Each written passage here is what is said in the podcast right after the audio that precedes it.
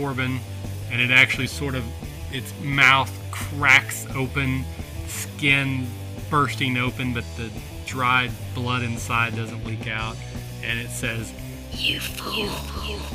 You have caused his death. and then she fades into nothing. Silence festers in the space between the fading echoes of the Lich's condemnation and the final breath of Cornelius. After all this time, and all they've been through, he is dead, and at the hands of Corbin. This realization sinks Corbin to his knees, staring at the body of Cornelius lying on the table before him. His companions turn to give him this moment. Thydell inspects the room, keeping a careful eye on the magical portal, as Ravage wanders back up the steps. When suddenly, Fuck! We have a problem! Thydell rushes up to the door, joining Ravage, concern flashing across her mask. After a moment, concern is replaced with dread as she sees the swarm of the undead lurching down the hall toward them. This is bad. We don't have an exit. What about that magic door? Right, because portals opened by an evil lich are always safe, and the zombies would certainly wait on this side and not follow us through. But the scenery in the portal keeps shifting. We be safe. I don't trust it. Well, then I have to make an exit. For us. Through them. Ravage turns back toward the undead and grips his blade tightly. His knuckles pop and snap while lightning crackles across the skin of his forearms. A deep growl begins to build in the back of his throat. Ravage, we don't have a chance against a maze full of zombies. The tortured god would certainly enjoy our horrid deaths, but I believe he would also bless our perseverance through this adversity. I see only two options then. We chance the portal, or we fight! Hurry, companion. Bar the door. This is a room full of arcane mysteries. There must be something here to aid us. Thydell leaps from the steps and begins to search the room. She rapidly turns over shelves and tables, searching through leather satchels stuffed with supplies and boxes full of mysterious arcane implements. Ravage, meanwhile, is bracing a table against the doors, but before he can even finish, the zombies begin slamming across his makeshift barricade. Hurry, Thydell! Corbin, help me. There isn't much time. There's no damn point, Thydell. After all I've been through, he's dead. He has passed, but we yet live, at least for now. The doors start to buckle under the onslaught of the undead horde. Ravage is forced back. He quickly recovers and lashes out with his blade. Fuck! We're out of time! I haven't found anything yet. Hold the door. I can't, and if I'm going to fight, I need both of you at my side. Corbin is less than cooperative in that regard. Then we take the magic portal. We don't have this choice. But we don't know how it works or where it leads. Ravage backs down the stairs, slashing out at the zombies as they come at him. Wherever it goes, it's not in a dead end maze full of fucking zombies. Truth.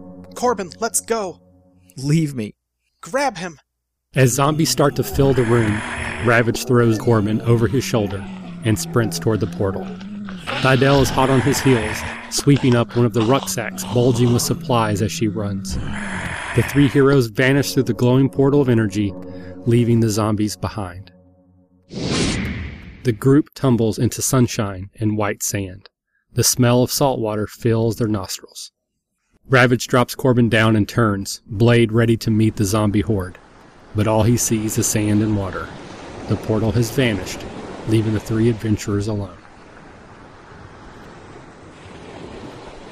Ravage begins to scout the beach they have found themselves on. Corbin sits in the sand, lost in his contemplation. Thydell looks through the bag she grabbed, seeing what they have to work with. She pauses after finding a worn leather journal. She flips through it for a moment and then turns to Corbin. You need to read this. Not now. Yes, now. This is Cornelius's journal. Corbin looks up sharply and reaches a tentative hand out for the book. Thydell hands it to him, then leaves him in peace to read. It is with great sadness that I write this tale. I have relived these happenings every day in my memories, but now I must record them with pen and ink. My time is nearing an end, and the facts of my life must be shared, especially with my son. Corbin, I hope you are reading this after we have had a chance to speak, and if not, you have my deepest apologies. This tale begins with my death.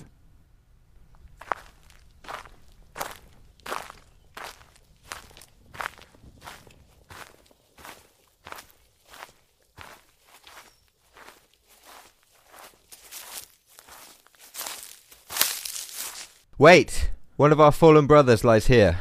It was the last great war, and we were drowning under the onslaught of the Lich King's undead army.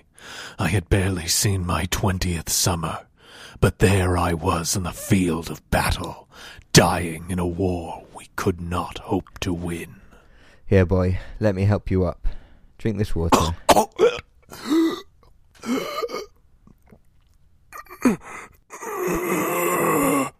Soul. If only we had time to help him. Please! Uh, I'm sure we can take a moment just to ease his suffering. We do not have time to spare. The general is expecting us on the front lines. He must have our dedicated support if we are to see an end to this tragic war. It is my duty to aid those in pain, and I can spare a minor spell to ease his suffering. That is the call to arms. You are not a fool, cleric. Those wounds are mortal, and your healing magics are intended for better people. The boy's valor will be rewarded by the gods in the afterlife. We must go. Now! Please! I'm sorry, my child. And they left me there. But after a moment, Here, boy, it's not much, but it'll ease your transition to the afterlife. the cleric gripped his holy symbol and laid his hand on my shoulder. I felt the energy of his magic relieve the pain, but I still could feel my life slipping away. And looking back, I wish I had died that day. But then something happened which changed my life. Hello, boy. You appear to be dying. Isn't it obvious? Indeed, it is. But what if it wasn't? What if you could be saved? I think that would make you a god. Bah, gods. They care not for the mortal realm, but I do. In fact, I have a vested interest in this particular realm. And if you would be so kind as to assist me, I could make it worth your while. I don't think I could lend you much aid in my current state. And there you are incorrect, friend. You see, I have come into possession of a certain item which needs to be kept safe. I could do it myself, certainly, but I am far too important for such minor details. So if you were to keep it safe for me, I would owe you my gratitude. And would you have me take it to the grave? No, no, no, no, no, no, no, no. See, the side effects of this particular item, and this is what you'll really enjoy, is that it will keep you alive. See? Here it is. Look. Just bringing it close to you has stopped that pesky bleeding. And so it has. But even if I am to live, the Lich King's army is sure to destroy us all. I would not be able to keep your items safe for very long.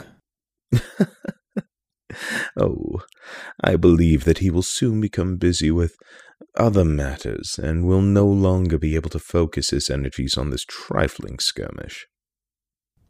Do we have an accord?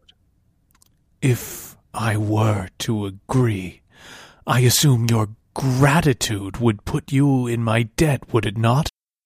Damn. You are a clever one, catching me in my words. Is that your own wisdom or the effects of the magic? Hmm. Either way, yes. If you help me with this, let's call it a grand joke, I would owe you one single favor. And so my life was saved, but the cost was much too steep. My existence soon came under constant threat. Word of the prince's actions got out, most likely from his own boasting. Every enemy of the Lich Kings was soon hounding my footsteps, trying to take for themselves the phylactery of power that beat as a heart in my own chest. I learned to survive, and I learned to fight. I hid myself in the depths of powerful guilds, gambling on their protection. But age makes fools of us all.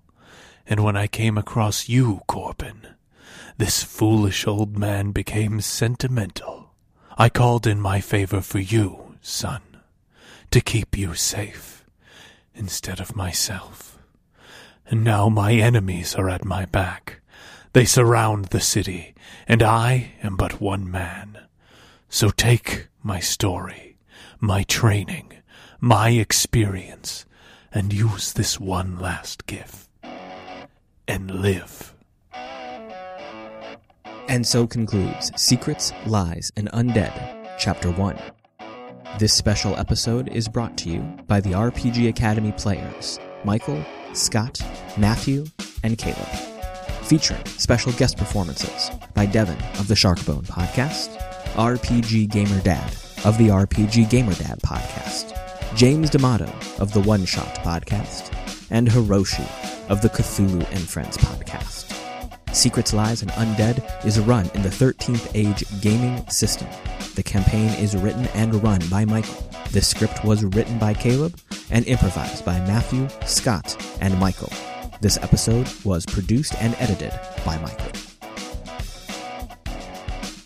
Thanks for attending the RPG Academy and listening to our podcast. We do this out of love for the hobby and for you, our fans. This podcast and site content will always be free for you to enjoy and utilize.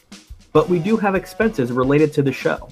If you'd like to help out in any way, please visit patreon.com slash the RPG Academy and check out the rewards we are providing for your monthly pledges. We will use all funds that come in to improve the show and give you better content and quality. And if you don't have the coin to spend, don't worry. You can still help us out numerous ways. One, you can subscribe to our show on iTunes, or you can leave us a five star review on iTunes or on Stitcher Radio. Also, if you clear your cookies and then visit Amazon or DriveThruRPG through our portal, we get a kickback from your orders and it doesn't cost you anything extra. Just like an RPG, our site works best with open lines of communication. We love talking with our listeners about everything. Please contact us with any questions, concerns, and comments you have. We also love to hear feedback and experiences from your own games.